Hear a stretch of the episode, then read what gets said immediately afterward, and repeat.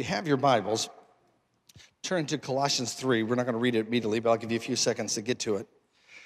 We started a series last Sunday. We continued this past Tuesday on our online Bible study. And we'll, we'll, if the Lord willing, we'll end it today. And next week, we are starting a new series called Getting into the Alignment of God's Assignment. A lot of us are running, a lot of us are running ahead of God instead of behind the Word of God. God told the prophet, I want you to go here, and this woman is going to sustain you because I've commanded her. So he sent the word before the prophet moved. Some of us move and expect God to jump in. Come on, somebody. We're going to get into that next week. How to follow the flow of what, where God's leading us instead of just asking God to bless where we're leading Him. Got quiet. That's a good thing. It's not a bad thing. But today I want to continue on the con- context of how to make room for more. Making room for more. I know in our world, in our day and age, it gets really sketchy. And, you know, I mean, it, it, some people talk about prosperity and some people are anti prosperity. And it, this encompasses money, but that is a small part of the, the context here. Because wherever you're at, at in your journey of life, if you believe that there's something you can learn, that there's more. If you believe that God wants to still do something through you, then there's more.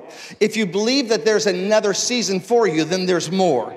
If you believe that God wants to answer your prayers, then there's room for more. And the context, what the devil tries to do is steal, kill, and destroy, not just what's within our hands, but what's within our heart and our mind. Because if he can get to your heart and mind and you stop believing for more, if you think that this is the best it's gonna be, if you think you're gonna die with that disease, if you think your marriage has no hope, all of a sudden what happens, you shut down and you don't believe for more. But what happens when God wants to awaken us to the idea that He is more than enough. And so we don't need to settle where we're at in your career, in your relationship, in the peace in your heart, in the joy in your life, in the anointing in your ministry, it, uh, wherever you can talk about the promises of God, the Bible says are yea and amen unto you. Can, are you with me today? And that means approved and so be it. So if I'm not there yet, and I'll include all of us, even myself, because I believe we are all or should be all growing. Never outgrow growth. I don't care what title they gave you.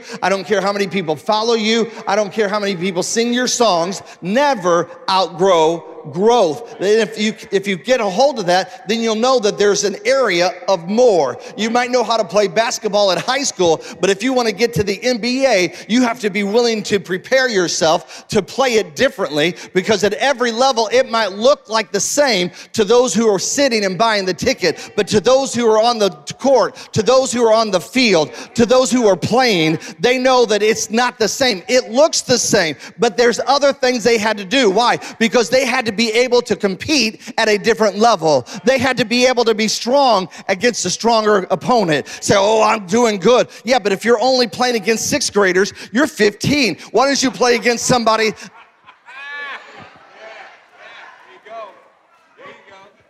Because the greater victory is not beating this lesser challenge. The greater victory is not just beating the challenge that's equivalent to you. The greater victory is being a David who sees a Goliath and said, The same God who delivered me from the paw of the lion, Joe, and the paw of the bear is the same God who will deliver me from the hand of this Philistine.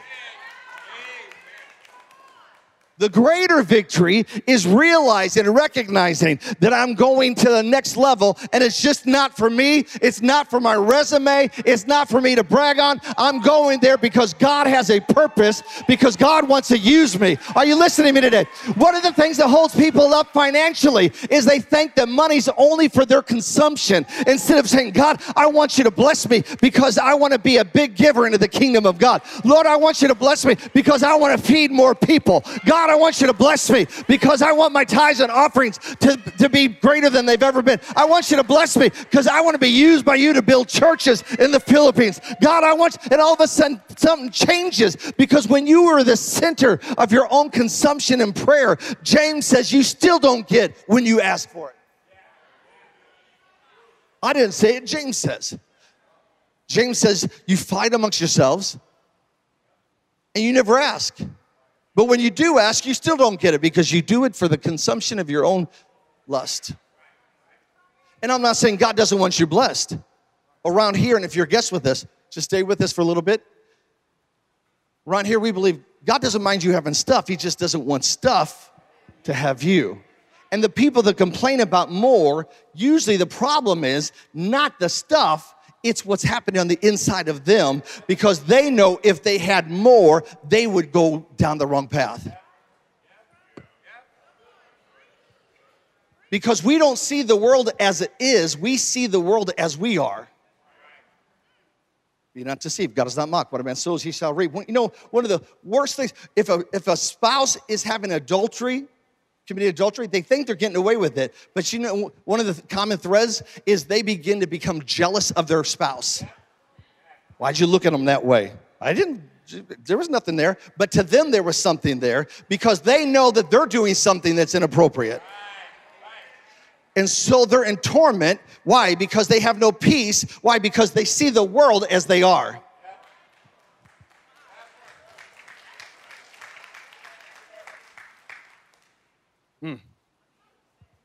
So God has more in store for you. Look to your neighbor and say, God has so much more.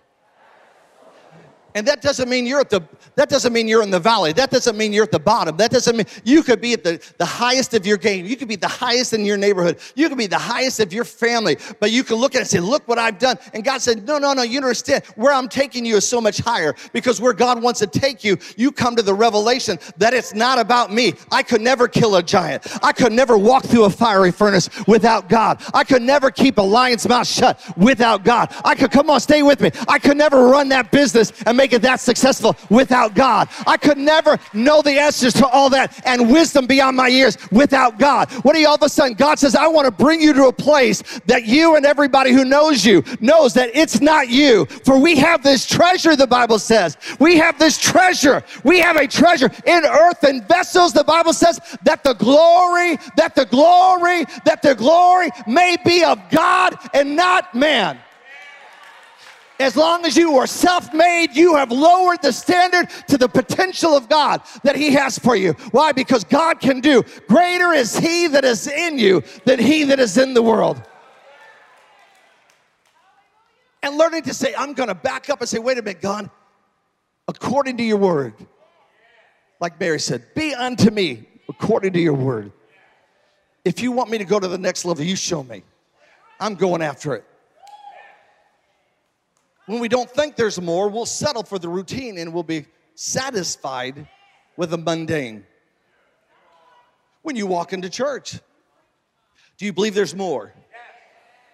You, let me encourage you. You got to walk in and say, Lord, this is what I'm needing.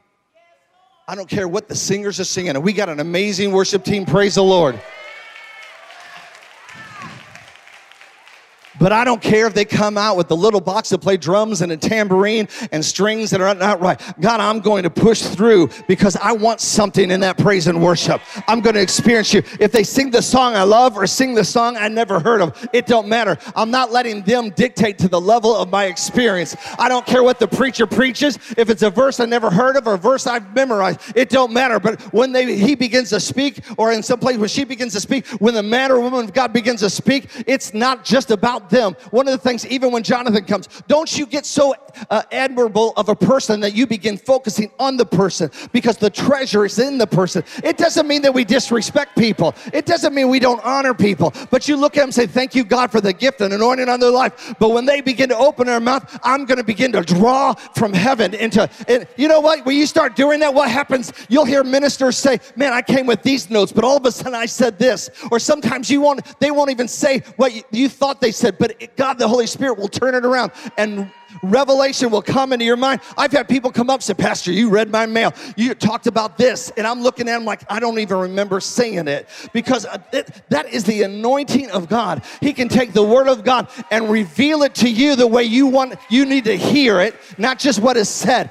What do you do? You come in and say, God, I'm coming to experience you. Don't you let a service pass by without having a hunger for God, saying, God, there is something I need from heaven today. There's something, I know you have more for me because Because when we're talking more, we're just not talking material more, and that's part of it. We're not just talking emotional more, and that's part of it. We're talking about making room for God so that you can have God do the impossible and bring the impossible into your hands. I'm thankful for the promise, but you can't eat the promise. The promise was not to be the end of it, it's to be in the initiator of it. That's why He's the author and the finisher of your faith. He initiates it with the word of His promise revealed by His Spirit, but He doesn't want you to stop there with the clap. He doesn't want you to stop there with the praise. He wants you to get a hold of it. Mark 11, 23, 24, and make it your own and receive it and say, It's mine, and walk it through. Hebrews 11, Hebrews 6, 12, and walk it through and say, God, you've given me a promise, and I'm going to stay on course till I see the promise manifest. John 1, 1 John 1, and the word became flesh. John 1, 14. 1 John 1 says, and we handled, we held that word of truth. A lot of people have heard the word of truth. A lot of people know the word of truth. A lot of people can quote the word of truth, but not everybody can handle the word of truth. That means it came into the natural, and that means the healing. It's coming into your natural. I sense this right now in someone's body. I see your vascular system in your arm, and I speak healing. Your blood is being healed right now because healing is coming into your body in Jesus' name. If you believe that, give him a praise. Hallelujah. I'm telling you, the days of normal church has to come to an end. We are in the last days and we can't do church like our grandma did it. Praise God for Granny. She could pray, she lived for Jesus, but we can't do church like our uncle and aunts did it. We got to say, now is the time. Today is a day, it's a season. We are moving into the last season, and God didn't call us to sit in a church and clap only, He called us to clap and go out to the world and kick some devil's butt. He called us to go out and make a difference in the world and reach people that do not know Him. If you believe that, take 30 seconds and give Him a praise.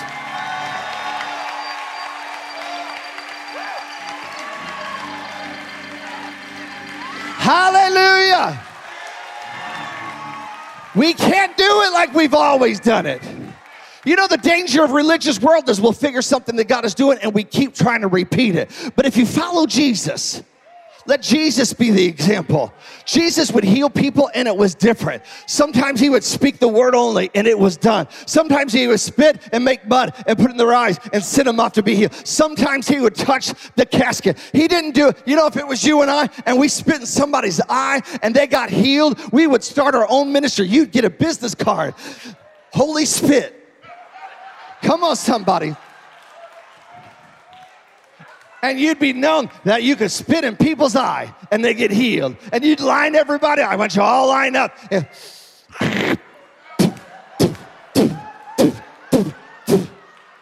Why? Because what worked before, you want to keep working. But there's coming a day, and I believe we are in it, where we have to be sensitive to the Holy Spirit. There's one day He'll tell you to talk. Some days He'll tell you to shut up. Some days He'll tell you to pray. Some days He'll say, start memorizing the word right now. Some days He'll tell you to invite. Sometimes He'll say, just pray for it. Sometimes He'll, I don't, can't tell you what it is. We have to learn that today is a different day than 50 years ago or 20 years ago.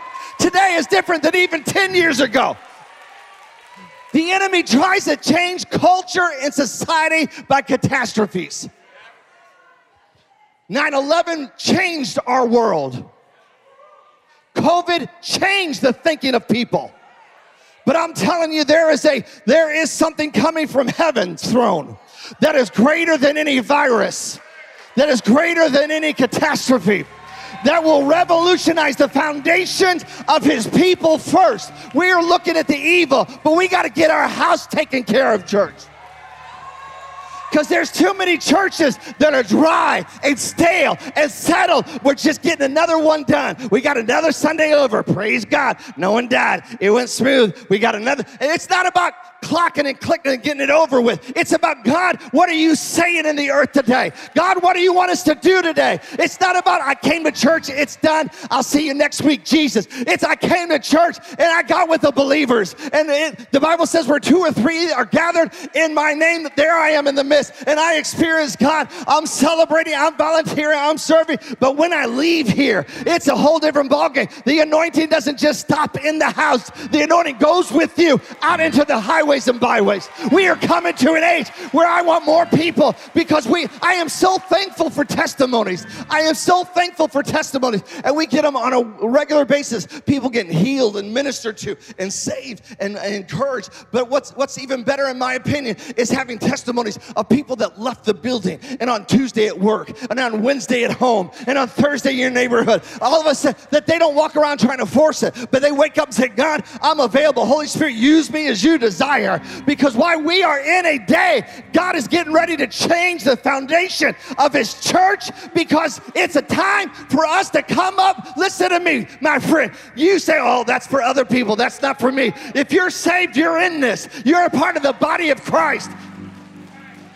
We are coming to a place God is wooing us. He's inviting us. He's calling us and he's getting ready to command us. Rise up, Isaiah 60. Stand up. Don't just settle for the pattern of the past. Get ready. I'm calling you to a new level because I have a new work to do in the last days because he must do a quick work, the Bible says. Come on, if you believe that, give him a shout. Say, God's doing something. So God is doing something. I don't want to miss it. I don't want to miss it. I don't want to miss it because I got distracted. I don't want to miss it because I got my mind on the wrong thing. I don't want to miss it because I thought my world was the only thing going on and I was the center of it. And oh Lord, why am I not perfect? Why am I dealing with this? No, you have to get real and get focused on God. I had a minister, uh, Philip Cameron, many years ago tell me that in the 70s, him and his ministry, if you were around in those days, that they were on the number one Christian television network. They were the number one requested guest. Their ministry was traveling. They were, they were literally exploding as, as a ministry. If you see people do what we call the charismatic two steps dance, that came from the Philip Cameron ministry. That's where that came from. And he told me one day, he said, Greg, God was using us to birth something in the church world. We were on international television all the time. And God was doing something special. Say special. And he said, But you know what? He said, During that time, I look back and see how amazing what God was doing in and through our lives. He said, But during that, I was so stressed out because all I could think about was how do I get enough money to fill the bus with gas to get to my next location. He said, I missed out on the enjoyment of what God was doing because I was so focused on the little stuff. Has the devil ever tried to pull you into the little stuff? You say, well, it's big to me. It is big to you, but on the big grand scale, it's still little stuff. Right. If you learn to say, I see, I see, I recognize, hey, you look big, but I'm going to tell you to my God, you're no big deal. Right. Right. I'm believing that what God's going to do in these last days is not only going to empower us like we've never seen, anoint us like we've never seen, use us like we've never seen. But I'm praying that, that our minds will be so renewed that we won't be distracted by the little stuff. What am I telling you? You don't have to have a perfect day to be used by a perfect God. The sun doesn't need to be shining all the time for you to be used by God. People don't need to love you just for you to be used by a perfect God. You could go right in the middle of people that are talking about you, trying to run you down, and God will use you. You can allow yourself to be offended and wounded by what they said, or you can say, God, I'm going to look to a greater voice and I want to be used by you. So you show me what to do in this moment. They tried to throw Jesus off a cliff. You know what I would have done? I would have called an angel. Smack him around. Come on. But the Bible says that he just walked right through them. He stayed in the anointing because he is the anointed one. He didn't say, Oh God, why, are they, why don't they love me? Don't they know what I'm coming to do for them? Don't they know what I gave up to help them? Why are they turning on me? I can't believe this. I just need some personal time.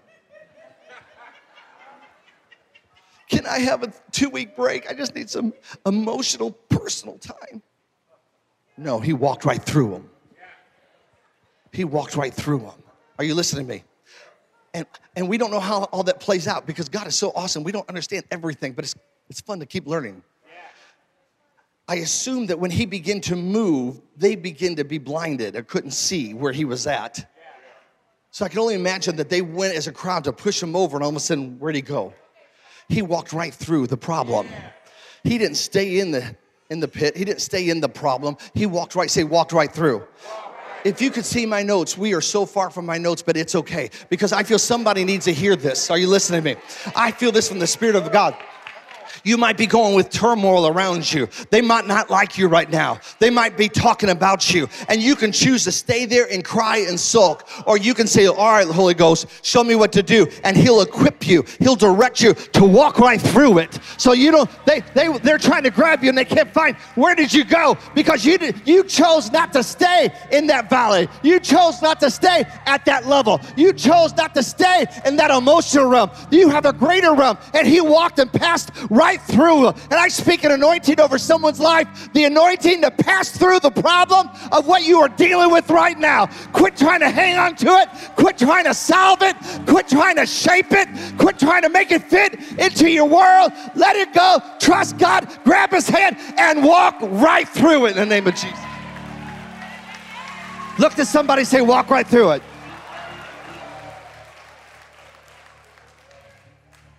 That it seems so hot in me. Yeah, and it's gonna stay that way. You gotta choose to either, you can't get everybody to love you. Are you listening to me? Not everybody's gonna love you. Not everybody's gonna support you.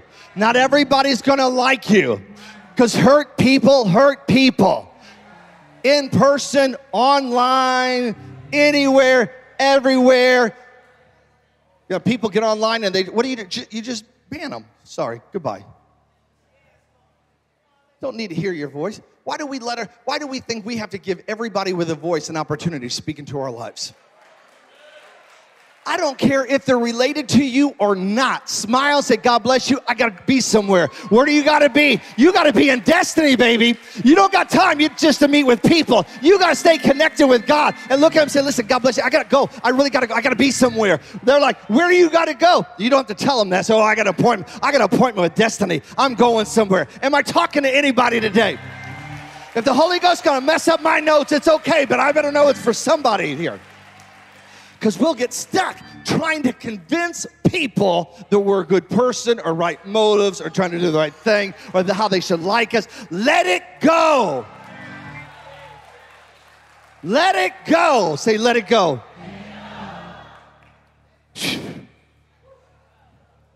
Hallelujah. To learn to let it go and keep moving forward. Why? You know why people don't keep moving forward? Is they don't believe that there's more. They'll camp out because they don't know there's more. They'll stop in the battle because they don't know there's more.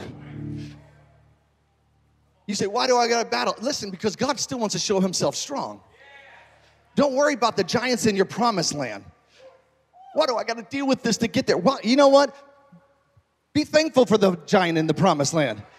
Because if there wasn't a giant in the promised land that was scary, everybody you know would have got ahead of you and camped out and made a house and a tent in your promised land. And then you got to deal with that. But I'm family, and you got to deal with all that. When it's a giant, they all know it's a giant. It don't matter what the giant comes by. The giant might come by depression. The giant's name might be called infirmity. That giant might be called sickness. That giant might be called divorce. That giant might be called anxiety. That giant might be called torment. That giant might be called death. I don't care what the name of the giant. The source of the giant it's not from God. And if it's not from God, it's out of covenant. And if it's out of covenant, as a covenant child, you have authority. Matthew 18 18. What you bind on earth is bound in heaven. What you loose on earth is loosed in heaven. And so you rise up in the revelation of the word and let the giant know, I'm coming for you.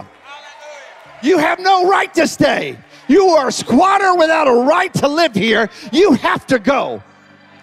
So you have to go. Hallelujah, hallelujah, hallelujah. Because I don't want to get to heaven and God say, Well, look what you've done. Praise the Lord. But, you know, but look at all that I wanted you to do. You walked three miles. Praise God. I had 20 miles for you to accomplish. You had you helped 400 people, but I had 50,000 people that are waiting to hear from what you had in your mouth. You sent an offering to one mission field, but I had it where you were going to be so blessed that you were going to financially fund the whole mission plan for 10 missionaries. I could have been that blessed. More is not bad. More is bad outside of God. More is outside outside of God. It's all bad. But inside of God, come on, somebody. And if the devil can't steal it from you, because he doesn't try to take it out of your hands, he tries to take it out of your heart. Because we receive by faith. And faith, Hebrews 11 1, is the substance of things hoped for. Hope is an expectation of what you don't have that you know that God has for you. It belongs to you. It is legally yours, but it's not literally yours which means you know by revelation it belongs to you because of the cross of Calvary, yet you don't see it with your natural hand and your natural eye. But that doesn't mean it doesn't belong to you, and it doesn't mean you can't handle it and have it one day. It just means you need to bring it in from the realm of God to this natural world. You can wait till you get to heaven and have all the promises of God manifest in your life, and that's a great thing. Praise God when we get to heaven. Praise God when we get to heaven. It's going to be wonderful. There's no one tired, no one sick, no one angry, no one bitter. You all these wonderful things in heaven. But Jesus told them to pray, "Thy kingdom come, Father. Thy will be done on." Talk to me, church. Where? Where? On the earth. How? As it is so that means if it's in heaven, you can begin to bring it here on earth. If it's not in heaven, you can fight it here on earth. We need to know who we're fighting. And it gets confusing if you listen to some preachers, they'll tell you that God put that sickness on you. God wanted some glory, so he's going to get some pain. You can't find that in the Bible. Jesus is the expressed image, he's the visible image of the invisible God, the Bible says. Some verses I'm going to quote, and give you reference. Some I'm just going to say. Some I'll show you on the screen. Why? Because I'm not your mother bird to force feed you everything. I want you to look it up. I want you to challenge. A culture around here is you challenge everything. I want you during the week saying, I don't know if that's true, preacher. That's fine. You don't have to agree with me. We can stay in unity even if you don't agree. You say, I think you're wrong. Pray for me. I'll pray for you. Let's walk in love and challenge it in your own time because it's not my words that makes a difference. It's the word of God been revealed to you by the Spirit of God that said, let me show you. And when you begin to get into this book and begin to study it, and the Spirit of God changes the word and reveals it to you, it begins to change your life. Hallelujah. But I feel so bad. That's your feelings. Tell them to shut up. My best friend said I should just give up. Job's wife said, just kill yourself. Some people, they just need to shut up not just for your benefit, but for their benefit. Because I don't want to tell you after the story of Job, what happened? She died.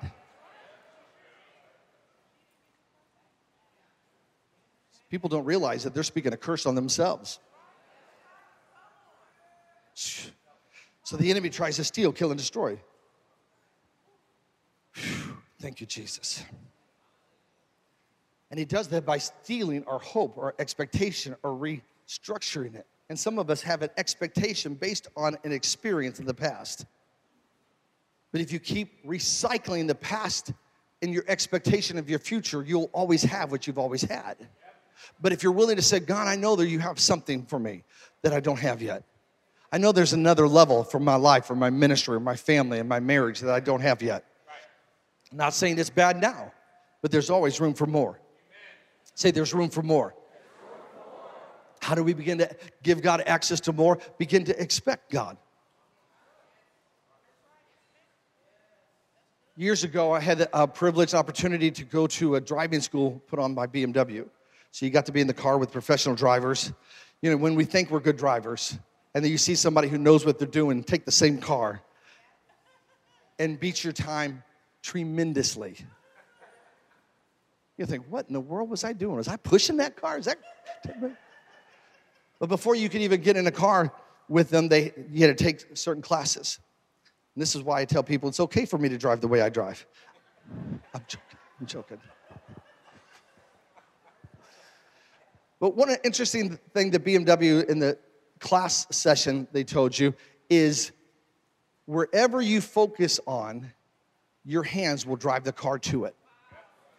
They said people have literally driven into trees or parked accidents, cars on some side of the road that had an accident. Why? Because their focus began to see the accident and literally have driven, not on purpose, subconsciously, their hand just begins to turn to the direction of their focus.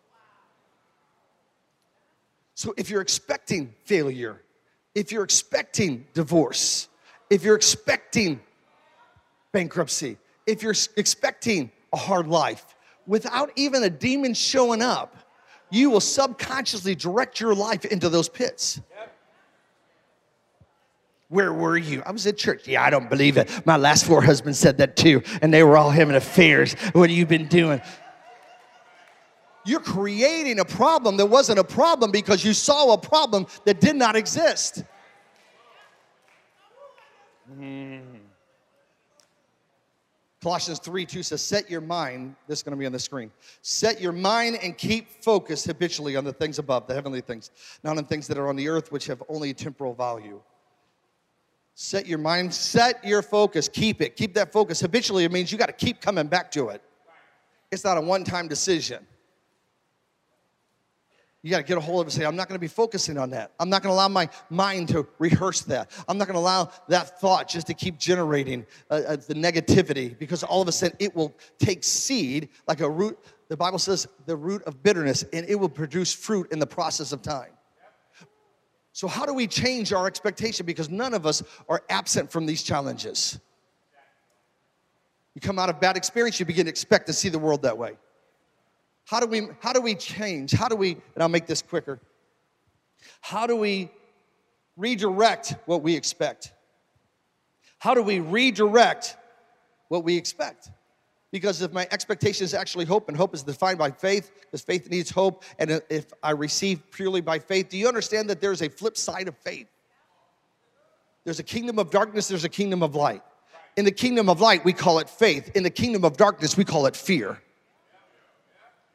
Someone in fear visualize, hears something, visualizes it, stresses over it, and talks about it, and inevitably has it.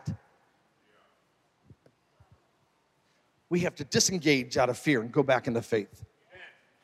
Hebrews 11 6 says, But without faith, read this with me, but without faith, it is impossible to please. For he that cometh to God must believe that he is and that he is a rewarder of them that diligently seek them. Let's read that again Hebrews 11 6, 1, 2, 3. But without faith, it is impossible to please God. For he that cometh to God must believe that he is, and that he is a rewarder of them that diligently seek him. See, if you think God puts cancer on you, then you won't seek God. That's a, that, don't you see the trap of the devil? If you think God takes your job and makes you sick and makes life hard to get glory, you can't find Jesus doing it. He's the express, the, the visible image of the invisible God, the Bible says. Nowhere can you see Jesus doing that. He blessed people, He fed people, He healed people, He raised the dead. And He said, The works that I do are not my works, I see the Father do them. Hmm. Don't you think God? I think you need to quit thinking so much from the carnal world and start thinking from the Bible world. In light of that verse, let me read this story that many of us have heard. But I'm going to ask them to do something different. Keep the Hebrews 11:6 on the whole time. Even though I'm going to read a verse, keep the other verse up. I want you to listen. The woman with the issue of the blood. And a certain woman which had an issue of blood 12 years had suffered many things of many physicians and spent all that she had and was nothing better but rather, but rather grew worse when she had heard of Jesus, came in the press behind and touched his garment, for she said, If I may touch but his clothes, I shall be made whole. Last week we talked about that. One translation or one gospel says, If I can touch the hem of his garment, that hem is literally the, the knots on the string of the prayer garment, which was referred to as righteousness. So, what Jesus was saying when you enter your prayer closet, it wasn't a physical room. They would take it and put it over their head and block in the view of the natural so they can focus on this, the unseen. They separated the, the seen from the unseen. But it represented his acts of obedience or his righteousness. She said, If I can touch the hem, if I can touch those knots, his obedience. Why would she say that? because she understood and had heard that out of Malachi 4, verse 2 and 4, that when the Son of Righteousness, the Messiah, would come, there would be healing in his wings. The word wings in the Hebrew is literally the exact same thing. It's those knots of obedience, acts of obedience on that prayer shawl. And she's not the only one in the Gospels that did this, by the way. You don't believe me? Challenge it, look it up. So she said, If I can touch the hem of his garments, I shall be made whole. And straightway the fountain of her blood was dried up, and she felt in her body that she was healed of that plague. And Jesus, immediately knowing in himself that virtue had gone out of him, turned about the press and said, Who touched my clothes? And the disciples said unto him, You see the multitude thronging thee, and sayest thou, Who touched me? And he looked round about to see her that had done this thing. But the woman, fearing and trembling, knowing that what was done in her, came and fell down before him and told him all the truth. And he said unto her, Daughter, thy faith has made you whole do we still have that verse up there? We do. All right. Go in peace and be whole of thy plague. How do we redirect what we expect? Number one, notice she heard. Say, she heard. Romans 10 17 tells us the faith comes by hearing.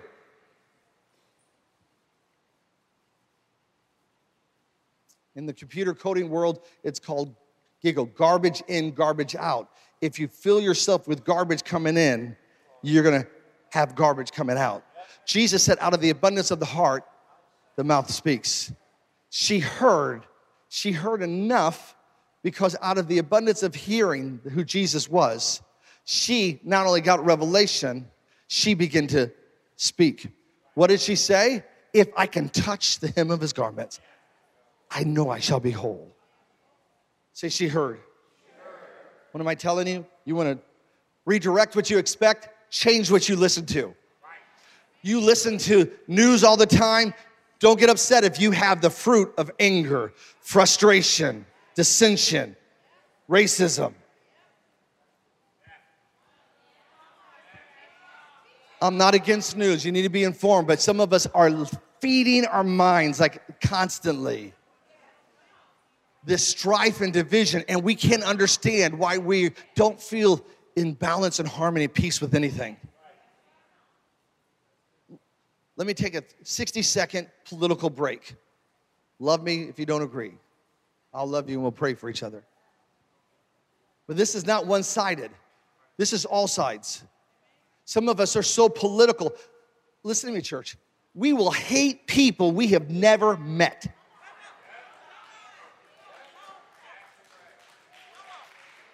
I'm going to look down because I'm not talking to anybody specific, but there are people in this room who hate Biden. And before you say amen and praise the Lord, there are people in this room that hate Trump. You've never met either one of them, but you hate them. You hate them because what you've been told about them.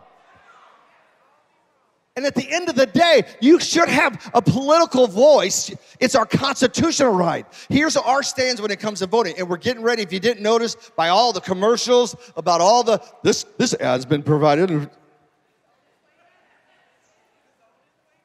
I do very clearly, my perspective. Number one, be informed. Number two, pray. Number three, vote. Because people have died on the battlefield so that you can vote. But at the end of the day, you're not a Republican, Democrat, Independent, Social, or Communist. You're a child of the Most High God. Don't let them bring you down to a place that's not a Christian. Jesus said, Love people, pray for the leaders. Well, I didn't vote for them. It didn't matter if you voted or didn't vote. Pray for people, pray for those who are in authority. I'm not saying that they're good people. They might be evil people. They need more prayer than even the good people. But at the end of the day, we're to follow the word of God and be men and women of God. Can I get an amen? I love Jesus. How do you love God and hate people? I didn't say it, the Bible said it. We got to guard our heart, for out of it, the Bible says, flows the issues of life. And quit. Some of us, I think, we're so encapsulated, we've been deceived. It- this is my opinion. Again, you could disagree. I think it's a two headed snake. Because the people that have power, you will never see.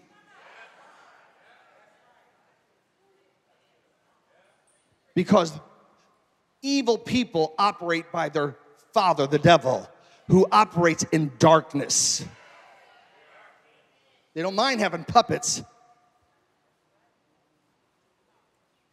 And if you don't think that they're somehow a puppet for somebody, ask them how in the you have to ask yourself, follow the money.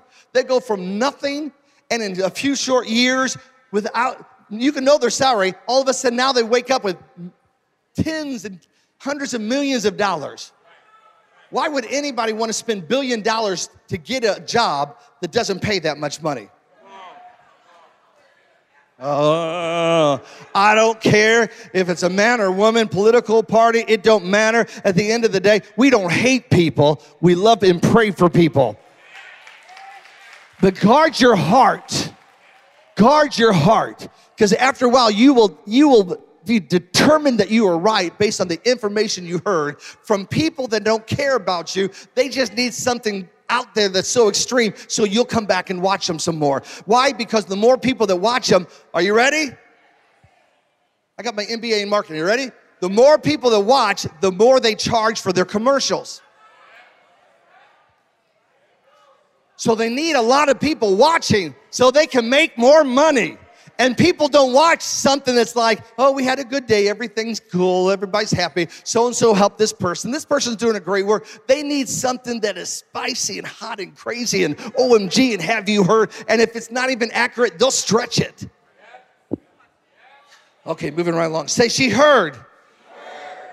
She heard not only from others, she heard it at such a level that she heard out of her own mouth. Some of us, we pollute our own wells by the words of our own mouth.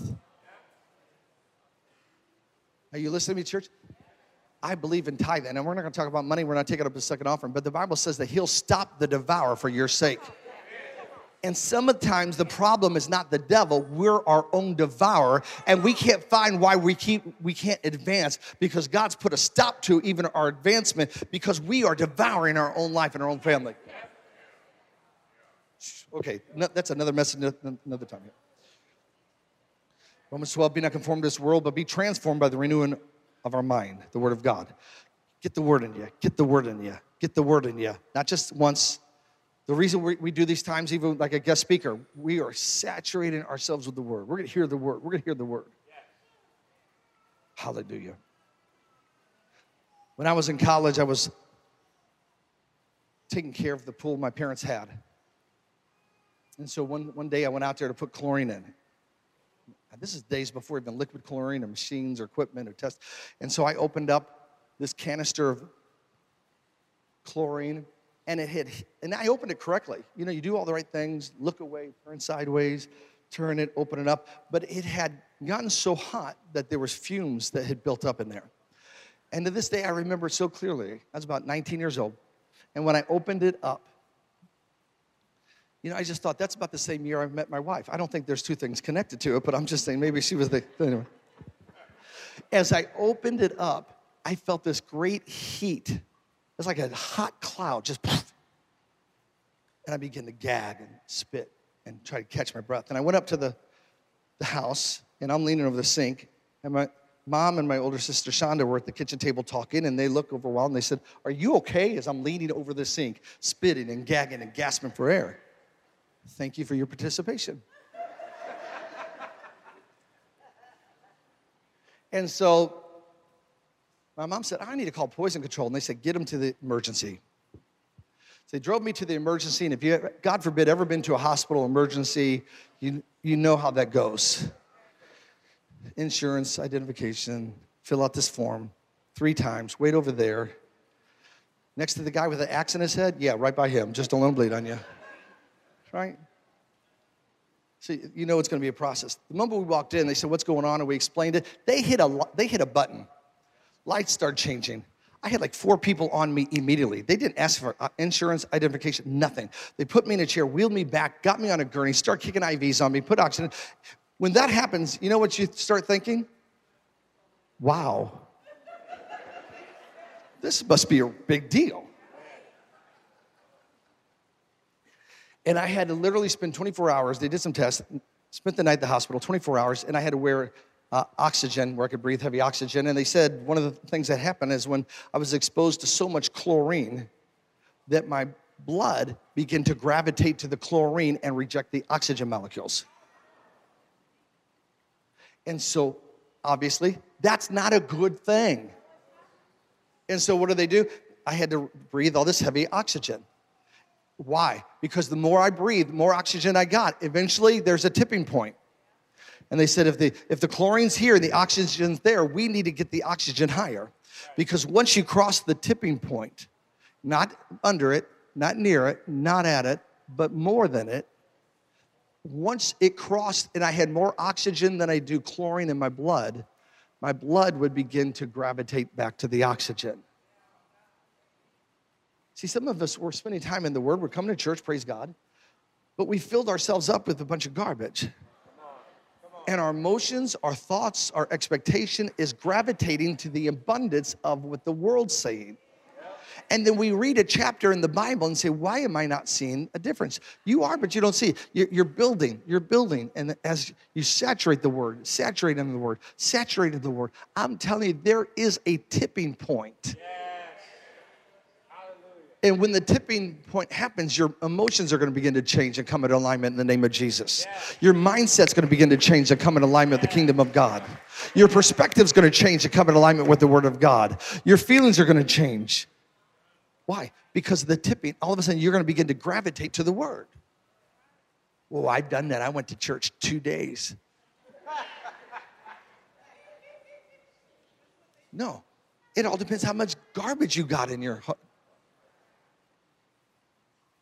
But when there's a tipping point, say tipping point. Tipping point. Oh my goodness. We keep hearing the word until faith comes, and until you believe. Until you believe. She not only heard, she believed. Why do I know she believed? Not just because she said it, she believed because she moved and acted upon it. She believed because she moved against the opposition of it. She believed. What did she believe? She said, I believe if I can touch the hem of his garment, I shall be whole. She's basically, keep that, see that verse? She believed, she believed that he is the healer. She got enough of hearing the word that faith came that that brought to the place of belief that she knew he, Jesus, was the healer. Don't just mimic people because if you're imitating people, you're, you have motion without any power. But when you are moved in action because of what you believe, I'm trying to help you out.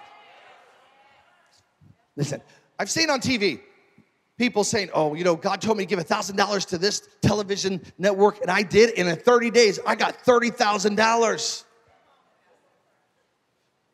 And praise God, it happened for them.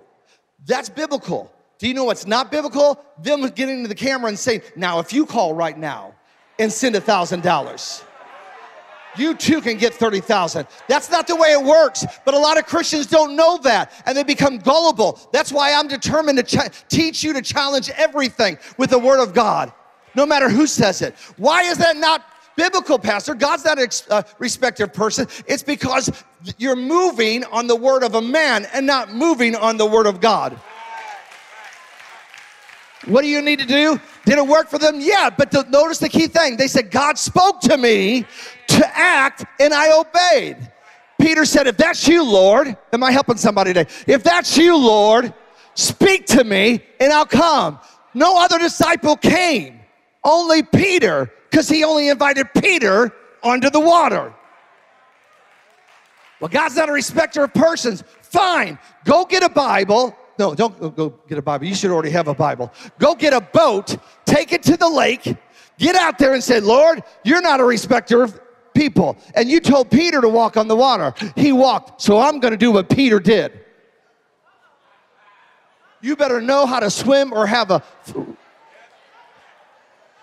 Because you're gonna come into the real reality that unless He tells you to do it, don't do it. Am I helping you? Don't be like Israel that said, Moses, you go and tell us what he said. You don't need secondhand revelation for a direction. You need God to speak to you through his word. God will use people, but it will always be aligned with the word and it will always be a confirmation what he's already said to you. She believed and then she moved. What did she believe? That he is. See, people know about God, but they don't know him. But when you get to know him, when you get to know that He is love. You won't be hating people. I'm not trying to dog people for being in hate. I'm just saying there's a better place of a uh, better dimension. There's better level, and that's knowing your heavenly Father, your Abba God, the love of God. For God so loved the world. Your Father, He is so good. And when you get into the place of letting Him ex- express it, that you can experience His love, you won't hate on people. People that hate on people, they hate on themselves. They don't know who he is. Shh. She, she knew that he was the healer. She knew that he is a rewarder. If I get to him, he's going to do something for me. Don't let people tell you that God doesn't want to do something for you. Uh, you, you, need to run from that. Anything you pray, that you're expecting God to do something for you. Are you kidding? You know the you know the groups that don't believe that God's do, wants to do something for them is foreign religions. Talk to a Muslim. They don't believe God, their God will do anything for them. A Buddhist, they don't believe God, their God. Why? Because really, he's dead. He doesn't exist. And if he doesn't exist and you're getting people to do it, you might as well tell him he's not going to answer prayers. Right, right, right. So you can keep your crazy thought going longer, right? Because if you begin to say he'll answer by fire and he doesn't answer by fire, they're going to start wondering. He'll answer your prayers and their prayers don't get answered. They're going to start wondering. But our God that we serve, he is alive. He he is alive. He is well, able, and he'll hear your prayer and answer. Why? Because you've heard from heaven and you Hallelujah. She heard. She believed. Last she moved. Those who diligently Don't wait for God to back up the truck. You're going after Him. I, am telling you, I'm doing this even for myself. I'm doing this for this church. That even during these meetings, I'm thankful for Jonathan. I appreciate him. He's been a friend of mine for a long time. He is anointed of God. He's going to have a word from God. But all that aside, I'm coming to saturate, saturate my mind and my heart, my spirit with the word of God and the presence of God with the expectation that when this is all done and the dust is settled, we won't say, Ooh, those were good meetings, and we weren't great meetings, but we'll say, Wow, look what God has done in our world. I want to raise your expectation that praise God for Holy Ghost meetings. That's wonderful, but some of us jumped and shot and went back to live the way we were living before with the same devil, same problem, same issues. I'm expecting an impartation. I'm expecting some revelation. I'm expecting people that have had problems for years and couldn't and didn't know what to do get a revelation, insight, and understanding, and all of a sudden have the wisdom of God because Jesus has been made the wisdom unto you and begin to say, wait a minute, I now know what to do. I'm expecting marriages that were on the rocks of divorce being restored. I'm expecting people that didn't, they're like, Lord, I, I'm looking to get blessed and have inheritances that have been held up. We've seen it happen. Inheritances that have been held up by the enemy. And all of a sudden, during the revival meetings, get a phone call. You know, there's money. We've been looking for you for three years. Why couldn't you look a little faster? I'm expecting people to get healed. I'm expecting people to get saved. I'm expecting some of your children that seem like they are so anti God that there's no hope for them. All of a sudden, give you a call that you haven't heard from in 20 years and say, Mom, I, want, I just wanted to call you. I just got saved. We've had pe- we have prayed for people and they call from other states and saying, I just had an encounter with God and I've just given my heart to the Lord and I wanted to call you and let you know. I'm expecting for more than enough. I'm expecting for the impossible. I'm expecting for lives changed. I'm expecting for God to show up and show out like we've never been before. Why? Because I've heard the word. I know who He is. And if you're hungry enough and we pursue Him, and I'll be honest with you, and this is not to build a group for a big meeting, but if you have the mindset, and this is what the devil will tell you well, you're so busy. Maybe if you could watch one of them online. That should be good enough. That's a lie of the devil. Are you listening to me? If there's no cost,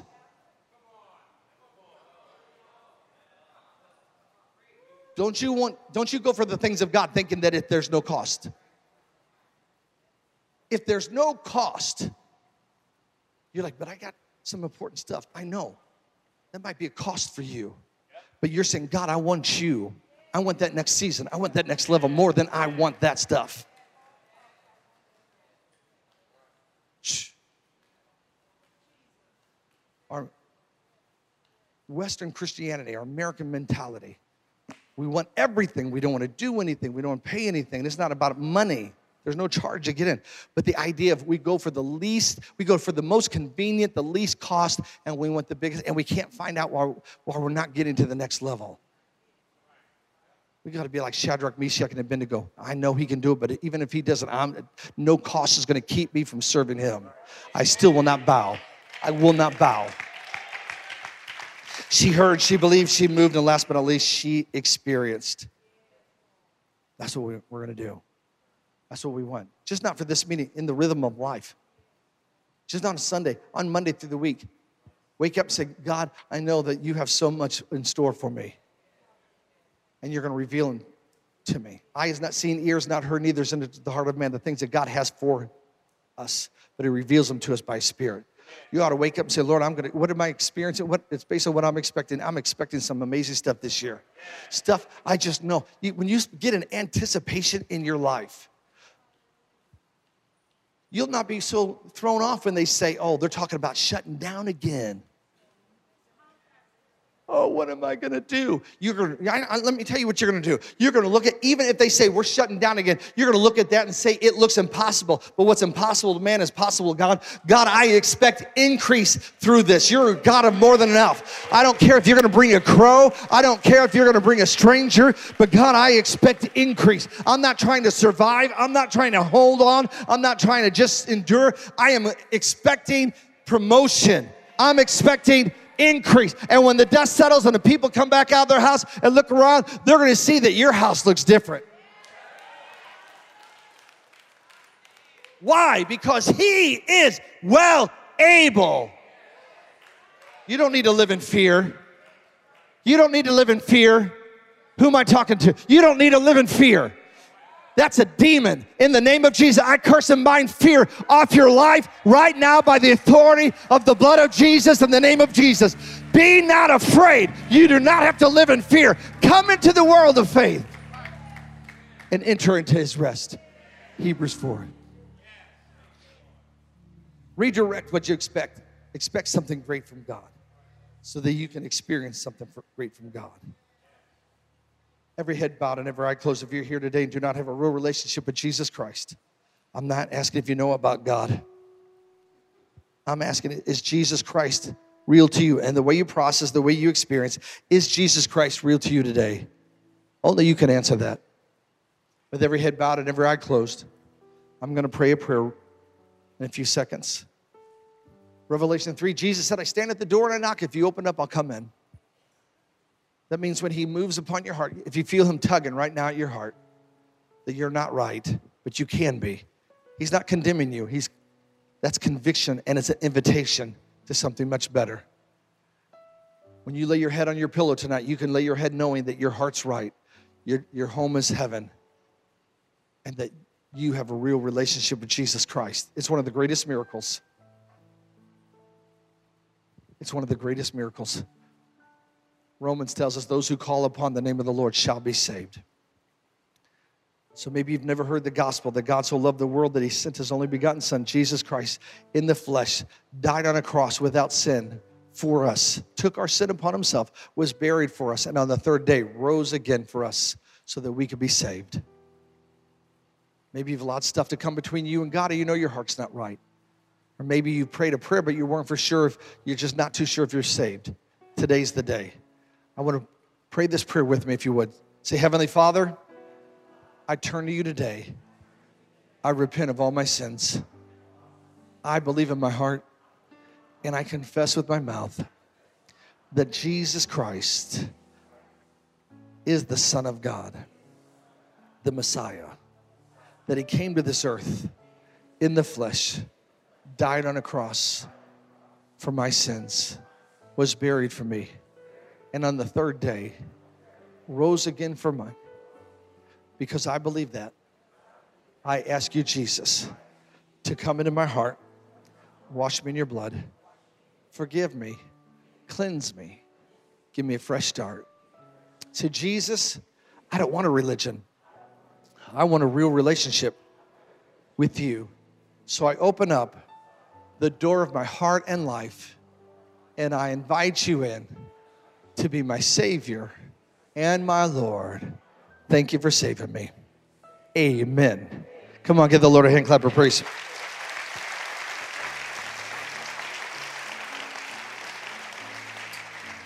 If you prayed that prayer, at the count of three, I want, you, I want to speak a blessing over your life. If you prayed that prayer, meant business with God, at the count of three, I want you to lift your hands so I know who I was praying with. One, two, three. Pastor, that was me you were praying with. It was like, I see that one hand. Keep your hands up if you would. One, two, three, four, five, six, seven, eight, nine, ten. God bless you. 10, 11, 12. Thank you. God bless you. 13, 14. God bless you. Anybody else? There's so many hands, I'm having trouble seeing them all. Would you stand to your feet if you prayed that prayer? If you prayed that prayer, stand to your feet. I'm going to speak a blessing over you. Don't worry about what people are doing. This is important. Come on. Come on, church. It's a big group back here. Here. Hallelujah. Stretch your hands toward them. Father, bless them right now. I thank you for salvation. I thank you for forgiveness.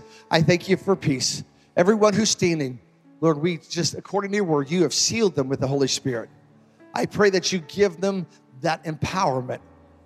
Your word says to be that they are called to be strengthened with might by your spirit in the inner person. Give them the tenacity to live for you, to stand against sin, to serve you and stay on the right path. Replace the wrong desires with good desires. Replace the evil influences with good influences. And we curse and bind every tactic used against them to hold them back and keep them down. And we set them free in the name of Jesus. And everyone shouted, Amen. God bless you. you may be seated. God bless you. Give him a hand clap.